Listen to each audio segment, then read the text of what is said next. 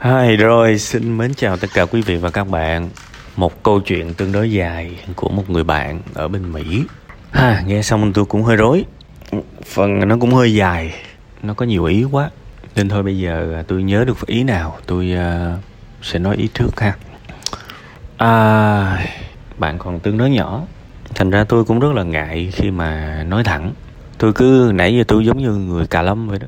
Cứ mà thu rồi ngừng, thu rồi ngừng tôi không biết nói thật ờ, bạn có tổn thương hay không. Nhưng mà nếu mà sau này bạn lấy chồng mà bạn còn mang cái suy nghĩ này nữa thì cuộc hôn nhân của bạn nó kinh khủng lắm. Thực ra nếu các bạn có nghe cái tập uh, tri kỳ cảm xúc hãy uh, chia sẻ đừng hy sinh. Các bạn sẽ phần nào mường tượng ra được cái uh, tư tưởng của tôi về cái việc mình làm cái gì đó cho người khác. Uh, thực chất trên đời này có những người uh, luôn muốn làm điều gì đó cho người khác nhưng mà họ không thể nào làm một cách vô tư lợi được họ không thể nào làm một cách hồn nhiên được. Luôn có một điều kiện gì đó đi kèm. Nó cũng không phải là cho đi nữa. Nó là một cái kiểu trao đổi rất là phức tạp.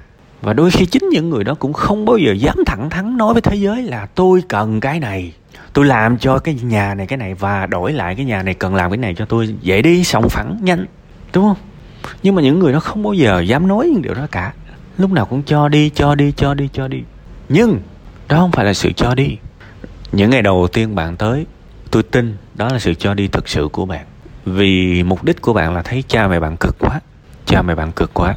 Nên, bạn nấu, bạn nướng, bạn làm đồ ăn này nọ, cực kỳ ngưỡng mộ. Tôi cực kỳ ngưỡng mộ tình tình thương đó. Đó là tình yêu đó bạn, tình yêu thiệt đấy. Tình yêu thiệt đó bạn. Vì bạn làm một cái điều đó cho người khác. Thứ duy nhất bạn mong chờ đó là họ nhận những gì bạn làm. Bạn vui vô cùng khi được làm cái gì đó cho người khác. Tuyệt vời. Nhưng theo thời gian thật tiếc khi nói với bạn điều này. Ai bạn đã không giữ được cái tinh thần đó. Mọi thứ đã bắt đầu thay đổi. Và nếu tôi tôi không biết nếu bạn là cái người đi làm hai, ba job như cha mẹ bạn thì gia đình này còn ngột ngạt đến chừng nào nữa. Ở đây tôi không phủ nhận công việc, công sức của bạn làm. Nhưng mà thôi, hay là bạn đừng làm nữa. Bề bộn cứ để, bề bộn đó đi, sẽ có người dọn hay là như vậy đi, thì lúc này bạn lại chịu không được thế thì nó lại sinh ra thêm một cái nữa là bạn bắt gia đình là phải nghiêm, phải phải ngăn nắp. Vì nói gì nói, bạn đã ở trong bếp nút bạn đã quán xuyến cái khu vực đó quá lâu rồi, bạn giống như là ông vua, là nữ hoàng trong cái khu đó rồi, và bắt đầu bạn có quyền lực trong cái khu đó rồi, và bạn bắt đầu muốn mọi người công nhận quyền lực. Sorry phải nói cái câu này. Bạn bắt đầu muốn mọi người phải làm theo ý mình. Ngay cả cái hoạt động bố mẹ giải trí, bạn cũng muốn can thiệp. Rõ ràng bạn đang muốn sắp một cái gì đó vào trật tự điều đó không nên, bạn. Điều đó không nên. Cho người ta sống cuộc đời của người ta đi, bạn.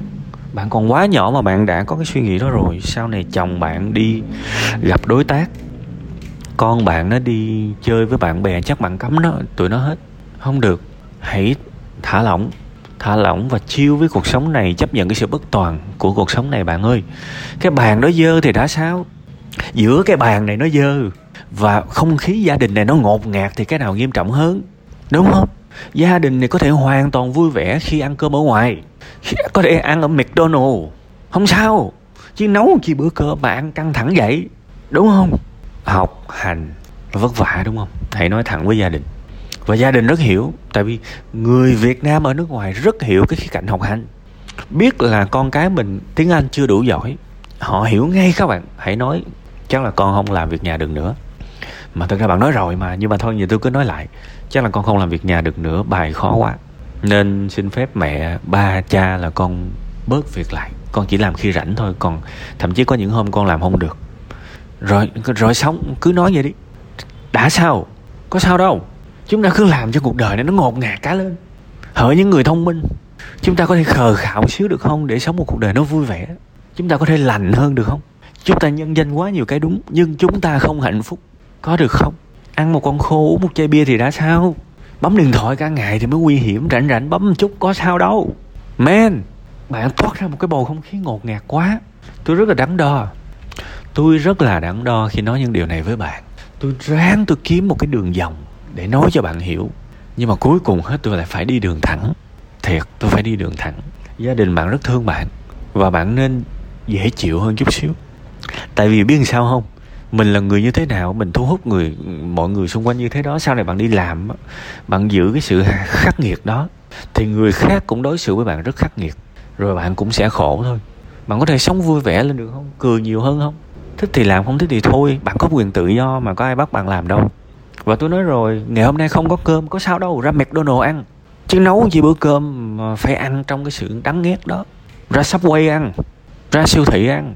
Có sao đâu. Đồ ăn đầy mà còn không thì chiên trứng ăn. Nấu mì ăn. Mua gà đông lạnh về áp chảo ăn. Sao đâu? Chẳng sao cả, đúng không? Nên thành ra, có rất nhiều thứ để tôi nói với bạn. Nhưng mà để mà có thể trọng tâm nhất có thể, thì tôi chỉ tập trung một thứ. Tôi muốn bạn sống nó chiêu hơn xíu. Thiệt, vui vẻ, dễ chịu hơn chút xíu. Và thật là khờ khạo, thật là khờ khạo khi mà giữa hai sự vật, đó là một cái bàn ngăn nắp và một cái không, bầu không khí gia đình ngột ngạt mà mình lại đi chọn cái bàn ngăn nắp để mà gây ra cái bầu không khí ngột ngạt, thay vì cái bàn bề bộn mà không khí gia đình vui vẻ, mình lại chọn cái đầu tiên thì chán lắm bạn. Nói hơi cực đoan chứ, thà sống trong một cái cái cái nhà mà bề bộn mà nó vui. Còn hơn 100 lần sống trong cái nhà sạch sẽ mà nó u sầu. Thật, vì mình sẽ chết nhanh hơn vì sự u sầu. Mình sẽ chết nhanh hơn vì sự buồn chán. Bây giờ uống rượu nhiều thì không tốt, đúng không? Nhưng, nói thiệt bạn ngày nào cũng buồn, cũng khó chịu, cũng bực bội. Nó còn hại gấp mấy lần uống rượu nữa. Người ta bảo là stress nó còn còn kinh khủng hơn thuốc lá nữa mà. Nên mình phải biết những cái việc đó chứ. Vui vẻ đi. Cuộc sống này có bao lâu đâu. Mà cứ phải khó dễ nhau như vậy. Để cho người ta được sống cuộc đời của người ta và lo sống cuộc đời của bạn đi.